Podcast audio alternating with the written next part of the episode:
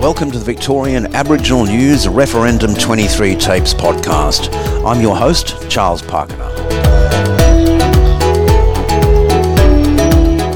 Victorian Aboriginal News acknowledges and pays respect to traditional owners and custodians across Australia. We acknowledge the elders who have gone before, those who currently lead their communities, and those who will follow in years and generations to come. In December 2022, the New South Wales Council of Inner West announced that 38 mayors from across Australia and encompassing seven states and territories had made a joint statement in support of the Uluru Statement from the Heart and the upcoming referendum on the voice to Parliament. Joining us today on the Referendum 23 Tapes podcast is the architect of that statement, Inner West Council Mayor Darcy Byrne. Darcy, thanks for speaking with us today. Thanks very much for the opportunity to come on. Darcy, it started in December of last year with 38 mayors from across the country and it's now standing at 41. What prompted you to initiate the Mayors for the Voice to Parliament public statement? Well, we actually got moving on this in February of last year at the first council meeting after our local government election. Our first item of business was to endorse the Uluru Statement from the Heart in full and to incorporate it into the Council's community strategic plan. And so we've been working on building up our civic education campaign right throughout 2022.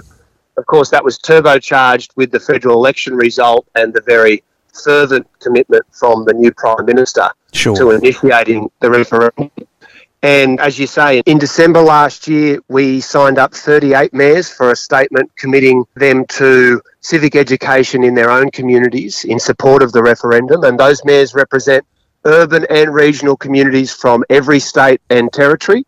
That number's now at 41. But there's many councils right across Australia who are starting to get more involved in this issue and they recognise that local government has a crucial role to play in building local community awareness about the referendum, about the Uluru Statement from the Heart, about what constitutional change will mean for our country.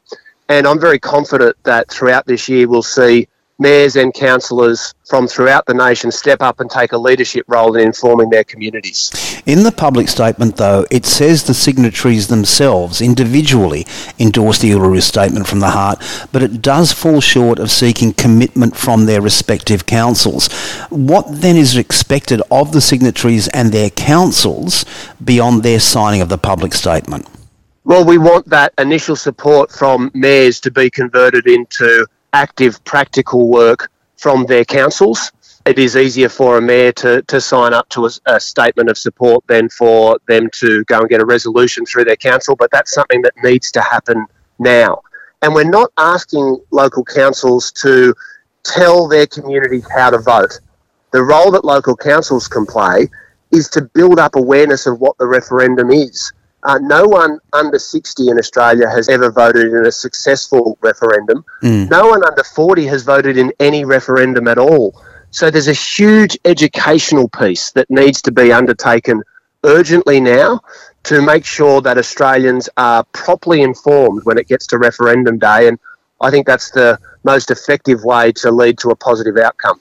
I think on that point, Darcy, there really is a fine line for many Australians when it comes to one, promoting a yes vote, and then on the other hand, building awareness of the referendum, the question, and its underlying issues.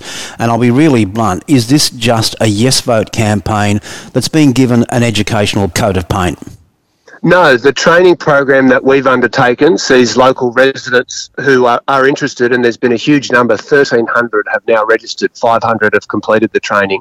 They undertake a three hour workshop, and in that training, they learn about why the Uluru Statement was developed, what's happened in the intervening five years since it was put forward, how it's been kept alive, what a constitutional amendment means, mm. uh, what it would mean for our governance, but also for our society as a whole.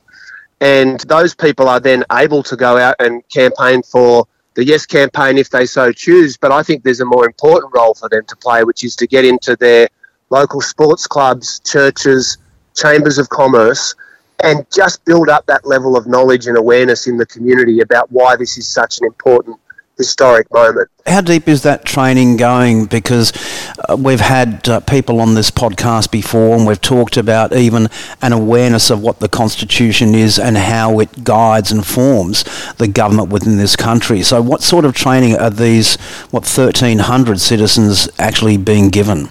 So, as I say, they're undertaking a three hour workshop, which uh, the feedback we're getting is that they're finding that very meaningful and useful mm. about how they can converse with their friends and family and with the organisations that they're involved with about the referendum in order to build up that awareness. But there's also a train the trainer component, and of the 500 who've been trained so far, 300 have come back for a second training session to plan for how they're going to make use of that knowledge to help build awareness in the, the organisations that they participate in. So there's an enormous amount of goodwill in the community about the upcoming referendum, but we know that there's also still a big knowledge gap. And I, I think that a prerequisite for a fully informed decision by the Australian people is that we really build up the level of knowledge and awareness in the whole Australian society about this referendum and how it will take place and why it's so important. Where do you see most of the enthusiasm coming from? Which sort of age group? Because I was reading this morning that uh, one particular newspaper is saying that there's going to be a huge influence from the youth vote. What have you seen in your community? Two weeks after the federal election last year, we held a forum, a civic forum at Marrickville Town Hall, and Linda Burney, the yep. newly sworn in Minister for Indigenous Australians, attended there were 600 people who came out, and it was a very diverse crowd, much more diverse than would normally come along to council events. People from a younger age bracket, but also from all different backgrounds. And when Linda entered the hall, there was a standing ovation. And I think that was in part because of her incredible achievement in being the first First Nation woman to become the Minister for Indigenous Australians, but also a poignant recognition that this is a significant opportunity for Australia, and this chance will not come again. So I think there are a lot of Australians, millions of Australians, who recognise that this is a really important moment for our nation and we have to get it right. You've got what 1,300 you've mentioned before uh, community members who are either have either been trained. You mentioned 500, and subsequently another 800, I assume, waiting to be trained or out there at yep. least working on the the project. Uh, yep. In reality, it's tough enough for many local governments to get even half that number of community members to respond to a simple survey. So, what was behind the success in gaining such a large number of people actively committing to this work? We've got some very inherent advantages in mobilising people for civic education about the referendum. In in our area, we're represented at a federal level by the Prime Minister. Uh, he his local electorate covers most of the Inner West Council area, as well as the Minister for Indigenous Australians. And this is a very political area. The vote for the yes vote for the marriage equality plebiscite in the Inner West was one of the highest in the country what we're encouraging our citizens to think about is what should be the, the measure of our success in contributing to this national effort. It shouldn't just be how high the yes vote is in Marrickville Town Hall. I think it should be what are we doing as a community to help get out and inform other communities in Sydney and New South Wales where the campaign is going to be a bit more difficult. And uh, we've got an event this Saturday, a, a, big community barbecue for the Voice to Parliament, in which we've invited and expect to have religious ministers, people from ethnic community organisations, delegations from local schools. So the whole of our local civic society represented and coming along, uh, not just the usual suspects, to learn about the referendum and how they can play a part in informing their communities as well the question that really seems to be begging to be asked right now, and it's one that I'm sure that a lot of community members and even councillors will be wanting an answer to, is is this really a role for local government, given that we still suffer under that preconceived idea that local government is roads, rates, and rubbish? Local government also has a, an important role to play in community development, and that's part of our statutory responsibilities as well. Not to mention civic leadership.